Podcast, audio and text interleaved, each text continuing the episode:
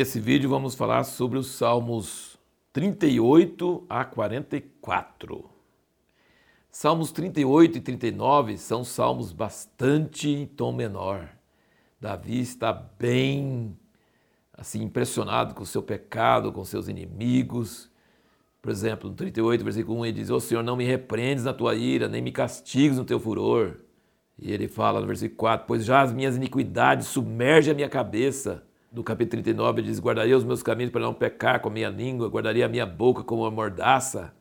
Com o silêncio fiquei qual um mudo, calava-me mesmo acerca do bem. O versículo 18 do, do 38 ele fala: Confesso a minha iniquidade, entristeço-me por causa do meu pecado. Aí você vem a pergunta: é o mesmo Davi, daquele Salmo 18? Ou do Salmo 26, de 1 a 6? Ele fala: Eu estou justo, eu ando com justiça, eu, eu cumpro a tua lei, o Senhor me, me, me dá, me recompensa para a minha justiça. É, será que é o mesmo Davi? Parece contraditório, mas todos nós vamos admitir que nós também somos assim. Que há momentos em que nós estamos realmente na vitória, fazendo as coisas certas, andando bem e Deus nos abençoando por causa disso. E há momentos que a gente se sente o pior pecador da face da terra e que não tem nada certo e Deus está castigando, ó, mandando pau em cima de nós, assim. E a gente sempre fica desesperado. É a mesma pessoa. Nós somos assim, Davi era assim.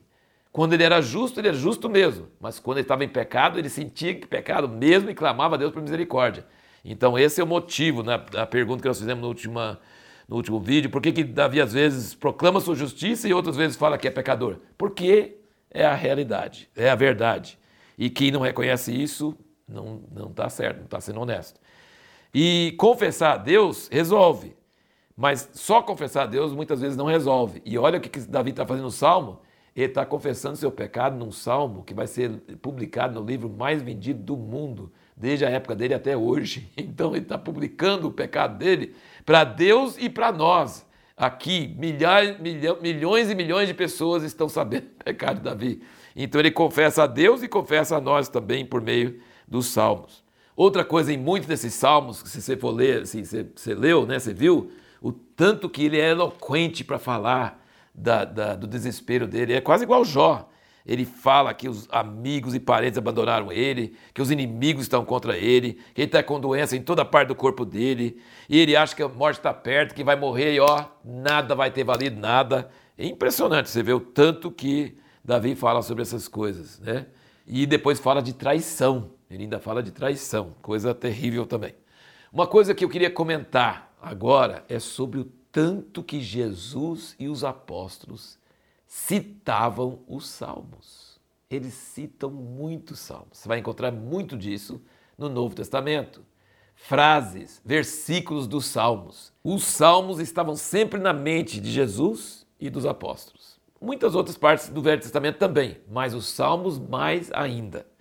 E vamos só citar alguns exemplos aqui para você é, pensar sobre isso. Capítulo 40 e versículo 6 Sacrifício e oferta não desejas, abriste meus ouvidos, holocausto e oferta de expiação pelo pecado não reclamaste. Então disse eu: Eis aqui venho, no rolo do livro está escrito a meu respeito. Deleito-me em fazer a tua vontade, ó Deus meu. Sim, a tua lei está dentro do meu coração. Isso aqui é citado em Hebreus, falando sobre Jesus. Capítulo 40, versículo 6 a 8. Capítulo 41, versículo 9.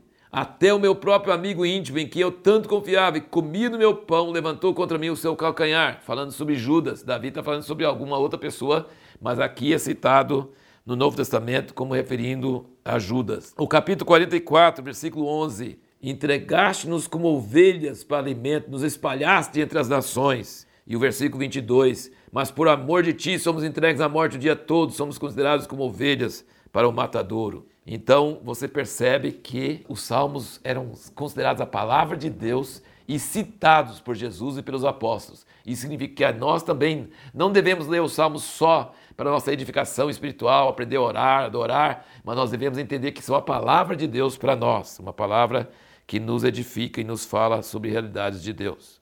No capítulo 41, de versículo 1 a 3, ele fala sobre a generosidade, aquele que ajuda o pobre o Senhor guardará, o conservará em vida, será abençoado na terra. O Senhor o sustentará no leito da enfermidade e amaciarás a cama na sua doença. Promessa de Deus para quem é generoso para com os pobres. E continuando nossos comentários sobre o recede, nessas leituras de hoje, o capítulo 40, versículo 10 e 11 menciona o recede, o 10 e o 11. O 44, o versículo 26 e o 42, o versículo 8. O recede está em todos os salmos, sempre aparecendo. E aqui nessa leitura de hoje, a partir do 42, que vai então até o 49, vai ser na leitura do próximo vídeo também, não são salmos de Davi, são salmos dos filhos de Corá. Corá foi aquele cara que ofereceu incenso e foi queimado porque ele queria ser sacerdote é, no lugar dos sacerdotes e ficou querendo e foi lá com 250. Mas os filhos dele não morreram e os filhos dele se tornaram músicos e compositores de salmos, estão aqui nos salmos. E você vai notar que tem um estilo um pouco diferente do que Davi, mas eh, veja bem duas coisas que você vai notar nos salmos dos filhos de Corá. Você vai notar que eles falam demais, mais do que o Davi ainda, sobre o templo, o Monte Santo, a cidade de Deus, as moradas do Altíssimo. Eles estão falando sobre Sião, Jerusalém, a cidade santa. Eles falam muito sobre o templo e, e Deus morando ali. E eles falam sobre a grandeza que Deus fez no passado, tirando Israel do Egito, e no governo de Davi e outros. E a situação atual, falando, Deus, restaura o teu povo, nos devolve a glória que nós tínhamos antes. Você vai ver isso bastante no Salmo 44, que é o último salmo da nossa leitura hoje, chorando e clamando a Deus para que ele restaure Israel e faça aquilo que ele já fez no passado. Muito precioso esses salmos dos filhos de Corá, e você vai perceber que é um pouco diferente o estilo do que os salmos de Davi. E a pergunta que nós vamos responder no próximo vídeo é: quais verdades poderosas do Novo Testamento podemos encontrar nos salmos? Não é todas as verdades que nós vamos falar, mas tem algumas verdades muito grandes que a gente pensa que só tem no Novo Testamento e tem nos Salmos. E nós vamos ver na leitura do próximo vídeo.